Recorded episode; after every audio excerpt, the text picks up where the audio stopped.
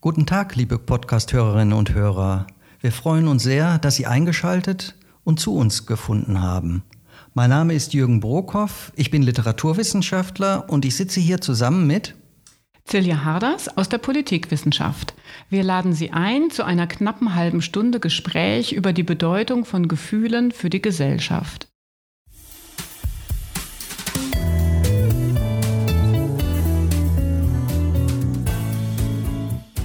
Sie hören More Than a Feeling. Gefühle und Gesellschaft.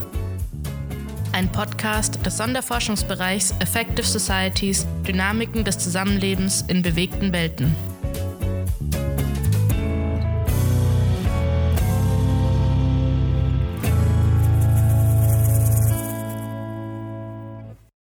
In unserer heutigen Folge sprechen wir über ein Forschungsprojekt, das sich mit Emotionen und Affekten in Institutionen und mit Aspekten von struktureller Gewalt und Rassismus beschäftigt. Zu Gast ist bei uns Henrike Kopeis aus der Philosophie. Hallo, schön, dass du da bist. Hallo, vielen Dank für die Einladung. Henrike Kopeis ist Philosophin. Sie hat nach ihrem Bachelorabschluss in Philosophie einen Master in angewandter Theaterwissenschaften in Gießen und Philosophie hier in Berlin abgelegt. Nach Stationen in Rom und Wien hat sie jetzt gerade ihre Doktorarbeit zum Thema bürgerlicher Kälte, Affekttheorie kolonialer Subjektivität erfolgreich abgeschlossen und verteidigt. Henrike, du bist seit 2019 hier im Sonderforschungsbereich beschäftigt, warst vorher auch schon in Lüneburg und hast als freie Dramaturgin gearbeitet. Deine Themen sind kritische Theorie, Black Studies, feministische Theorie und Affekttheorie. Und um diese Themen soll es heute auch gehen. Henrike, euer Projekttitel lautet Institutionelle Affizierung und strukturelle Gewalt. Was verbirgt sich hinter diesem Titel? Worum geht es in deinem Projekt? Und deine Dissertation äh, ist gerade schon auch angesprochen worden. Wir denken, dass die strukturelle Gewalt und die äh, institutionelle Affizierung hat viel mit deinen Forschungen zu tun. Ja, ähm, das hat sie in der Tat. Und zwar geht es, glaube ich, in meinem Projektteil besonders darum, wie die koloniale Vergangenheit europäischer Gesellschaften in der Gegenwart affektive Einstellungen produziert. Und mich interessiert dabei auch besonders Deutschland oder in meiner Dissertation sind viele Beispiele aus dem deutschen Bereich und ich untersuche eigentlich rassistische Einstellungen, die in bürgerlichen Moralvorstellungen implizit sind. Das heißt zum Beispiel, dass so das europäische Selbstbild, Friedenshüter zu sein und sich für den Frieden auf der Welt einzusetzen und auch als moralisches Vorbild aufzutreten, äh, vielleicht nicht immer adäquat ist. Und meine Dissertation ist ein Versuch, das anzukratzen.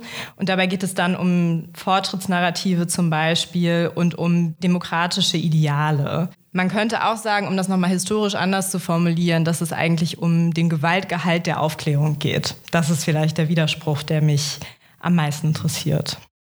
Eine deiner Forschungsthesen ist ja, dass sich rassistische Diskriminierung und strukturelle Gewalt oftmals nicht in offener Wut und lautstarker Aggression artikulieren, sondern sich häufig auch in ein Gewand eben bürgerlicher Kälte kleiden. Ist das so und kannst du uns dafür ein Beispiel geben? Ja, das ist auf jeden Fall so. Also ich denke, es ist wichtig, wenn wir vor allem gesellschaftliche Missverhältnisse betrachten, die mit Affekten und Gefühlen zu tun haben, uns nicht nur das Laute und das irgendwie offenbar Brutale angucken, sondern dass wir uns damit beschäftigen, wie Gewalt ja eigentlich eine Substanz ist, die sich ablagern kann in bestimmten Verhaltensweisen. Und ähm, ein Beispiel, das für mich sehr wichtig ist oder dass es für mich auf jeden Fall sehr plastisch macht, ist der Umgang mit dem Sterben im Mittelmeer. Das ist eine Kontinuität, muss man sagen, dass in den letzten, ja, fast schon Jahrzehnten viele Menschen vom afrikanischen Kontinent versuchen, über das Mittelmeer nach Europa zu gelangen und die Art und Weise, wie die europäischen Außengrenzen jetzt gerade strukturiert sind und immer weiter militarisiert werden, das systematisch verhindern. Und ich finde es besonders interessant, wie in einer europäischen Öffentlichkeit darauf Bezug genommen wird. Denn einerseits gibt es durchaus sowas wie Mitleidsbekundungen und auch Bekundungen von, von Solidarität und Empathie und so weiter. Und gleichzeitig bleiben die Strukturen, die das produzieren, ähm, dabei unangetastet. Und das betrifft natürlich jetzt nicht nur die flüssigen Außengrenzen auf dem Meer, sondern das betrifft zum Beispiel auch die Lager, die ähm, eingerichtet werden, wo Menschen unter schlimmsten Bedingungen dazu gezwungen werden, auszuharren an diesen Grenzen. Und das produziert einfach einen Widerspruch zu der Art und Weise, wie Europa sich selber denkt und auch selber darstellt in der Welt. Und diese Kälte, diese affektive Kälte, die ich äh, thematisiere, dabei geht es mir darum zu zeigen, inwiefern europäische Subjekte in der Lage sind, diese ganze Gewalt und diesen Schrecken auf eine Weise zu integrieren, die sie normal weiterleben lässt. Also das, das produziert keine Unterbrechung. Und das finde ich ist etwas sehr Bemerkenswertes und das ist vielleicht auch etwas, was sich ja über die Thematisierung von dauerhaften Affekten und nicht so stark durch Ausbrüche besonders gut erklären lässt. Das würde ja bedeuten, ich finde das sehr interessant, wie du das ausgeführt hast. Du hast gesagt, dass durch die Art und Weise, wie mit dieser Flüchtlingsproblematik oder Migrationsproblematik und der Militarisierung der Außengrenzen umgegangen wird, trotz Mitleidsbekundung in der europäischen Öffentlichkeit würde gewissermaßen die im Prinzip feindliche, gegnerische, auf jeden Fall lebens- und menschenfeindliche Politik, da würde eine Gewalt zwar nicht nach außen manifest artikuliert, sondern sie ist gewissermaßen integriert, so hast du gesagt. Und das bringt mich nochmal auf die Frage zurück. Du hattest gesagt, Aufklärung und Gewalt, also im Aufklärungsprozess ist die Gewalt inhärent, selbst wenn sie nicht so offen sichtbar ist. Ist das eigentlich, wenn ich dich als Philosophin fragen darf, ist das auch eine Art von Dialektik der Aufklärung? Das ist ja das berühmte Diktum vom Horkheimer Adorno. Aber das erinnert doch sehr, und das würde ja philosophische Theoreme mit ganz aktuellen, gesellschaftlich brisanten Fragen äh, in Verbindung bringen und vielleicht auch konkret werden lassen. Wie denkst du darüber? Ja, in der Tat helfen mir Adorno und Horkheimer auch ganz stark dabei, genau diese Widersprüche zu fassen und ähm, die Dialektik der Aufklärung noch einmal in der Gegenwart zu reformulieren. Und einfach um das kurz zusammenzufassen, die Grundthese von Adornos und Horkheimers Buch ist ja zu sagen, dass Aufklärung in Mythos zurückschlägt und diese beiden ja, Begriffe oder auch diese beiden Kategorien schon immer miteinander verschränkt sind. Und in dieser Art und Weise, also indem sie zeigen, dass Aufklärung kein ewiger Prozess der Transparenzmachung und des immer Besserwerdens und des Fortschritts sein kann, zeigen sie eben auch ganz klar, inwiefern eine bestimmte, ja, eine bestimmte Logik, eine Tauschlogik, nämlich die in der Aufklärung vorhanden ist oder in den philosophischen Idealen der Aufklärung mit Faschismus zu tun hat tatsächlich. Und ich glaube, das ist für mich auch immer, also für mich ist, sind Adorno und Horkheimer oder diese frühe kritische Theorie ein philosophischer Anlass, um heute nochmal darüber nachzudenken, wie lässt sich diese Logik noch besser beschreiben. Und ich glaube, wenn wir jetzt zu diesem Beispiel auf dem Mittelmeer zurückkommen oder zu dieser Form von Gewalt, die da stattfindet, dann ist es ganz wichtig, den Prozess von, von Rassifizierung und Kolonialismus mit in diese Analyse reinzunehmen, dieser Dialektik, weil sich meiner Ansicht nach das nicht nur mit dieser Kapitalismusanalyse, die Adorno und Horkheimer geleistet geleistet haben, erklären lässt. Und noch ein Satz ähm, dazu, wie das dann funktioniert. Der Grund, weswegen eine europäische bürgerliche Öffentlichkeit diese Integration so gut leisten kann, hat damit zu tun, dass Empathie und äh, Mitleid als affektive Phänomene äh, meiner Ansicht nach sehr stark beschränkt sind und ganz oft eine Selbstähnlichkeit voraussetzen. Und diese Phänomene finden ganz oft ihre Grenze bei anderen Rassifizierten, also bei, bei Menschen, die nicht als Europäerinnen und Europäer gelesen oder anerkannt werden, sondern aus dieser Gemeinschaft von europäischem Bürgertum gänzlich herausfallen, so als schwarze Menschen zum Beispiel. Das würde ja bedeuten, wenn wir dich richtig verstanden haben, oder kann man dich so verstehen, dass diese Form auch der ähm, Rassifizierung oder auf jeden Fall die Bemühung solcher Kategorien auch ein institutionelles Problem ist, etwa von europäischen Institutionen. Auf der anderen Seite könnte man auch sagen, das ist ein anderes Thema, aber ich glaube benachbart oder ähm, es stellen sich Verbindungen her. Es gibt ja auch andere Formen. Vielleicht ist das eher auf der, auf der Polseite eher der der Hitze oder der erhitzten Gebüter. Viele kennen ja sogenannte Wutbürger, das sind jetzt keine Institutionen, sondern vielleicht äh, Kollektive, die sich zusammenrotten oder wie auch immer ein Kollektiv bilden. Es gibt Aufregungsgemeinschaften, es gibt Mobs und es gibt eben, wie du ja auch schon äh, gesagt hast, es gibt Formen diskriminierender Herabsetzung, die sich sachlich betont cool geben. Das bringt mich auf die Frage, wie du das eigentlich einschätzen würdest. Die Affekte und Emotionen, die ihr ja in diesem Kontext ja auch untersucht, ist das eigentlich hilfreich, so etwas wie eine Temperaturskala sich zu überlegen, Kälte und Hitze? Ich denke mal, dass nicht ganz von ungefähr, um nochmal auf deinen Dissertationstitel äh, zu sprechen zu kommen. Du sprichst ja in diesem Zusammenhang von bürgerlicher Kälte, also heiß und kalt cool und erhitzt scheinen ja möglicherweise interessante Beschreibungskategorien zu sein.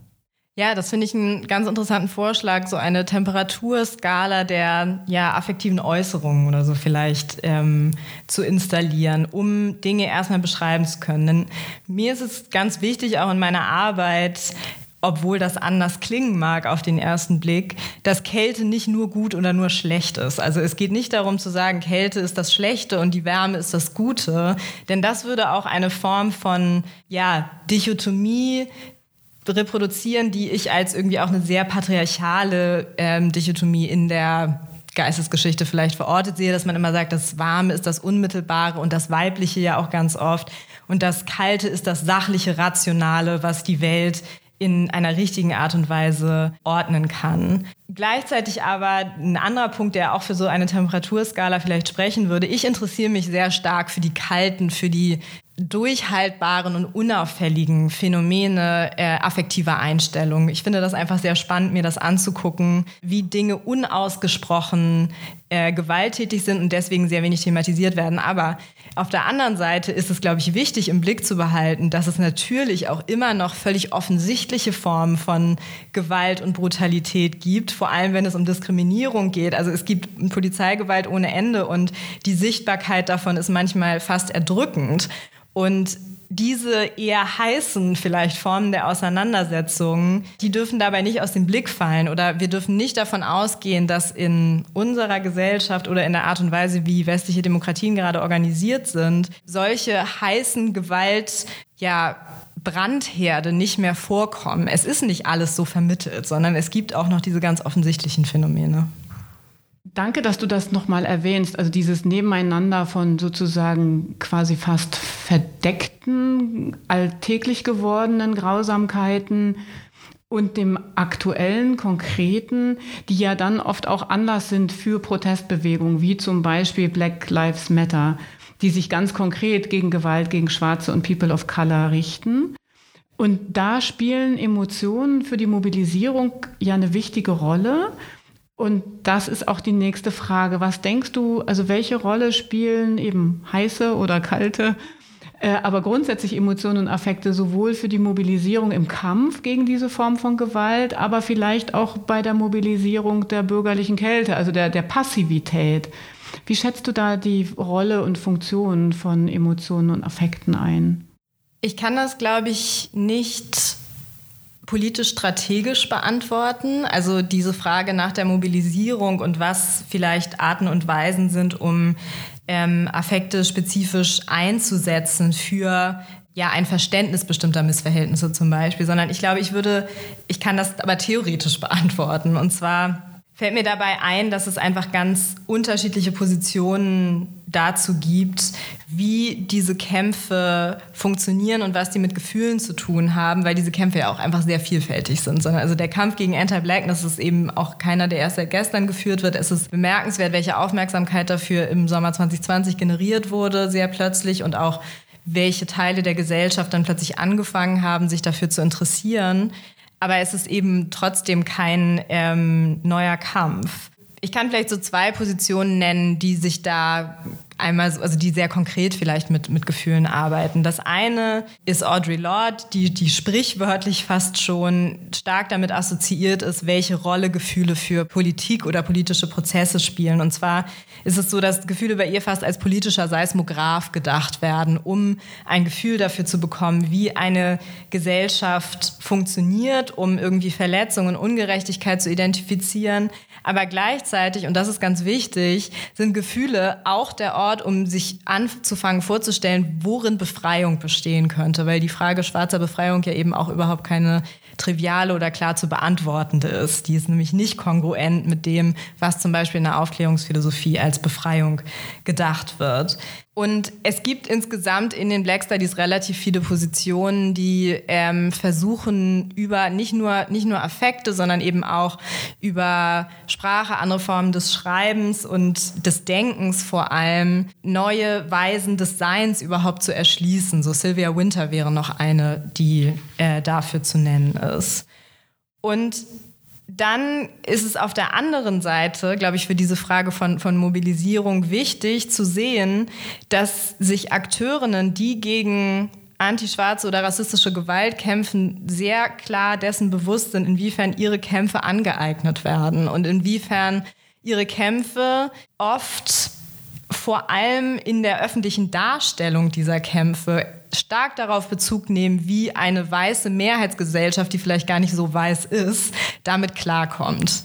Ähm, und ich glaube, diese, diese perfide Logik, die wurde auch White Fragility genannt, so hat Robin DiAngelo das, das gerahmt. Und die versucht erstmal zu sehen, inwiefern ja, es bestimmte Affektlogiken gibt, die sind hegemonial, die gelten in einer besonderen Art und Weise, die haben eine besondere Dominanz. Und das ist natürlich dann einfach ein Problem, auch um bestimmte Kämpfe hörbar zu machen, weil die Gefahr besteht, dass immer äh, Menschen, die damit eigentlich gar nicht so viel zu tun haben, bestimmen, wie sich diese Kämpfe überhaupt nur äußern dürfen. Mhm. Ich finde das wirklich sehr wichtig und das hatten wir schon in mehreren Gesprächen, dass das sehr, also eine, eine, unmittelbar politische Frage ist, wessen Gefühle werden eigentlich politisch relevant?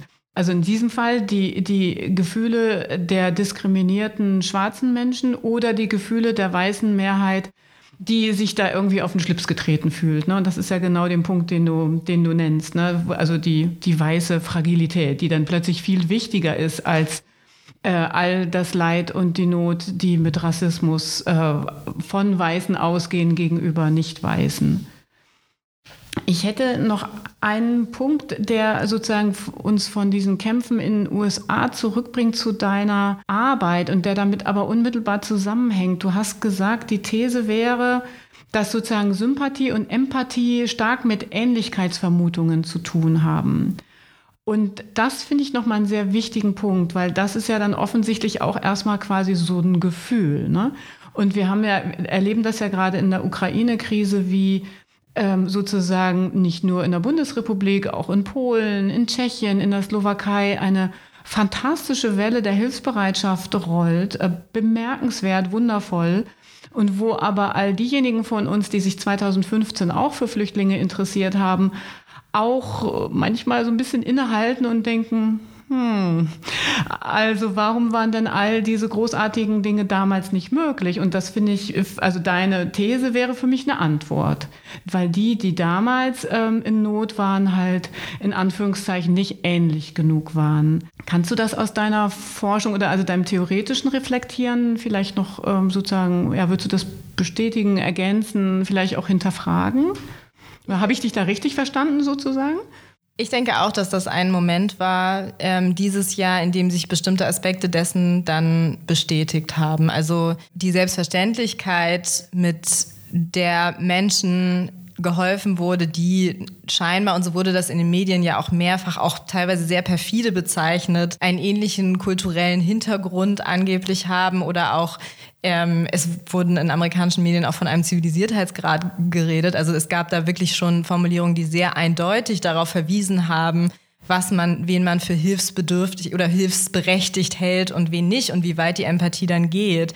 Aber gleichzeitig ähm, ist es mir auch wichtig, dass man dabei unterschiedliche Aspekte im Blick behält. Ich denke schon, dass es nicht völlig absurd ist, dass äh, die Bezugnahme auf einen Krieg der sagen wir mal 1000 Kilometer entfernt stattfindet, eine andere ist als auf einen Krieg, der 3000 Kilometer entfernt stattfindet. Und dass es natürlich auch andere persönliche und familiäre Verbindungen gibt zwischen Menschen ähm, in der Ukraine und Menschen, die hier leben. Aber gleichzeitig muss man eben auch sehen, äh, mit welcher, ja, mit welcher Gleichförmigkeit und auch so Indifferenz andere Konflikte auf der Welt behandelt werden und Jetzt wurde auch oft das Beispiel Syrien bemüht, also dass im Prinzip der gleiche, die gleiche Art von Krieg in Syrien stattgefunden hat und da die Verpflichtung oder das, das Gefühl eingreifen zu müssen in nicht ansatzweise der gleichen Art und Weise vorhanden war, wie sie das jetzt ist. Und es bedeutet auch nicht zu sagen, dass irgendwie ähm, diese ja, Linien der Rassifizierung und der kolonial anderen irgendwie klar systematisierbar sind. Aber es ist eine Aufgabe der Forschung, ähm, sich gewahr zu werden, inwiefern die Bereitschaft, einigen zu helfen, einfach immer größer ist, als anderen zu helfen und auch eben mit welcher Selbstzufriedenheit es immer noch möglich ist, äh, Menschen im Mittelmeer ertrinken zu lassen. So, das ist, das ist, glaube ich, schon wichtig, dass auch in dieser, in diesem ja, geopolitisch sehr schwierigen und auch sehr traurigen und frustrierenden Moment anzuerkennen. Du hast ja damit, ob implizit oder explizit ausgesprochen, ja eigentlich hast du es äh, ziemlich genau auf den Punkt gebracht. Du hast ja angemahnt, dass die Forschung sich gewahr sein muss, mit welchen Kategorien man arbeitet. Und das führt mich auf eine weitere Frage zurück. Das von dir untersuchte Feld von Rassismus und struktureller Gewalt hat ja Auswirkungen, Rückwirkungen auf die Forschung selbst, auch auf dich als Philosophin, als Forscherin. Und wie würdest du eigentlich äh, diese kritische, die notwendige kritische Reflexion eigener Perspektiven und Standortgebundenheiten die etwa unter anderem als Critical Whiteness äh, bekannt sind. Wie würdest du das beurteilen? Und wie würdest du überhaupt das Verhältnis von wissenschaftlicher Analyse einerseits und politischem Selbstverständnis von Forschenden andererseits bestimmen? Ja, das ist eine zentrale Frage, wenn man dieser Art von Forschung nachgeht, würde ich sagen. Und ich glaube, es berührt ganz grundsätzlich die Frage nach Theorie und Praxis oder auch nach Theorie als Praxis. Und das ist eine Frage, die ich von der es mir manchmal Spaß macht, noch mit Adorno darüber nachzudenken, weil auch Adorno Theorie in einer bestimmten Art und Weise als Praxis ein, eine Praxis in einer arbeitsteiligen Gesellschaft bezeichnet hat. Und das finde ich einen ähm, sehr wichtigen Anspruch, weil es einen darauf verpflichtet, sich immer wieder klar zu machen, in welchen materiellen Verhältnissen man diese Arbeit macht und auch inwiefern diese Arbeit überhaupt irgendeinen Einfluss oder auch einen Anteil an diesen materiellen Verhältnissen und an ihrer Unterbrechung oder ihrer Aufrechterhaltung hat. Und das heißt eben auch, dass man sieht, dass Theorie eine Sache ist, die man tun kann neben anderen. Und bei Critical Whiteness, was du genannt hattest, da geht es auch nochmal darum, glaube ich, zu unterscheiden, was damit eigentlich gemeint ist. Einerseits ähm, wird immer die Vergegenwärtigung des eigenen Standpunktes genannt. Das ist äh, aus meiner Sicht immer so ein bisschen die triviale Ebene. Denn wir können uns blinde Flecken bewusst machen, wir können erkenntnistheoretische Voreinstellungen und Begrenzungen benennen. Aber damit ist erstmal noch nichts gewonnen. Damit ähm, tun wir quasi das Minimum, um nicht so zu tun, als, können, als hätten wir eine, ein universelles Wissen. Und das ist eben auch nicht das Ganze, was Reflexion bedeuten kann oder Reflexion bedeuten muss. Es geht nicht nur darum zu sagen, ich bin hier und jetzt kann ich das alles machen, sondern es geht eigentlich darum, die eigenen Urteilsmechanismen und die, die eigenen Ansprüche an Wissensproduktion äh, zu reflektieren, sich anzugucken, wie wurde man eigentlich trainiert, auch in der Philosophie. Die Philosophie betrifft das in einem ganz, ganz besonderen Maße. Und dadurch zu lernen, wie bringe ich mich eigentlich in Räume ein? So, wie, wie gehe ich in so einen Raum rein, wie adressiere ich die anderen? Und auch, wie gebe ich das an Studierende zum Beispiel weiter? Ich glaube, dass das eigentlich eine sehr schöne und auch wichtige, oder naja, wichtig sowieso, aber es ist eine, eine Möglichkeit, den eigenen Geist und den eigenen Körper als Material sozialer Prozesse zu verstehen. Also sich selber mal von, von seinem Ego zu entfernen, von dieser Forscheridentität, die man vielleicht auch angenommen hat, und zu gucken, wie haben diese sozialen Prozesse mich zu der gemacht, die ich bin und wie habe ich zum Beispiel Angebote des Weißseins und auch des Cis-Weiblichseins und diese ganzen Angebote, auch des Bürgerlichseins, das betrifft mich natürlich auch. Wie habe ich die angenommen? Und wie macht es mir das leicht, mich in einer bestimmten Art und Weise durch Institutionen zu bewegen? Und ich glaube, dann kann man vielleicht lernen, wie man die teilweise wieder ablehnen kann. Diese Forschung ist auch, und das dürfen wir auch immer nicht vergessen, in den 90er Jahren gab es einen Band Masken, Mythen und Subjekte von Maureen Maisha Auma, Grada Kilomba, Peggy Piesche und Susanne Arndt. Und da werden ganz viele Fragen dieser, dieser universitären Praxis eigentlich berührt so, und eigentlich auch schon verhandelt. Und es ist, glaube ich, wichtig dabei, sich immer wieder klar zu machen, diese Praxis und auch die Veränderung dessen, das funktioniert nur zusammen. Erstens. Zweitens ist es dabei wichtig zu verstehen, Rassismus ist nicht das Problem von People of Color, sondern Fred Moten und Stefan Ohani sagen das manchmal so sehr klar, this shit is killing you too. Und diese Erkenntnis zu internalisieren und zu verstehen, das ist ein ganz wesentlicher Punkt davon. Und dann will ich noch vielleicht eine Sache sagen, die dann die Perspektive des Bürgerlichen oder die Praktiken des Bürgerlichen nochmal ganz besonders betrifft. Es ist nämlich so, dass natürlich Bürgerinnen und Bürger sich immer lieber als Teil der Lösung, als, als Teil des Problems betrachten. Und ich denke, dass das eigentlich nur dadurch eine andere Perspektive gewonnen werden kann, wenn man einmal darauf verzichtet. Also sich einmal klar zu machen oder das auszuhalten, Teil des Problems zu sein und auch nicht unmittelbar eine Lösung zur Verfügung zu haben, sondern sich da zu verorten, wo man nun mal materiell in dieser Gesellschaft steht. So, das ist vielleicht eine, ein Horizont dessen, was, was Critical Whiteness dann bedeuten kann. Vielen Dank äh, für dieses sehr anregende Gespräch, ähm, sehr politische Gespräch ähm, und auch eines, was ich glaube, was für unsere Zuhörerinnen und Zuhörer inspirierend ist. In der nächsten Folge unseres Podcasts äh, werden wir mit Kollegen aus der Ethnologie über Religiosität im öffentlichen Raum sprechen und wir freuen uns, wenn Sie dann wieder dabei sind. Jetzt sagen wir ganz herzlichen Dank für Ihre Aufmerksamkeit. Wie immer freuen wir uns über Feedback, Nachfragen und auch Kritik gerne an die E-Mail podcast.sfb1171.de. Tschüss. Tschüss. Tschüss.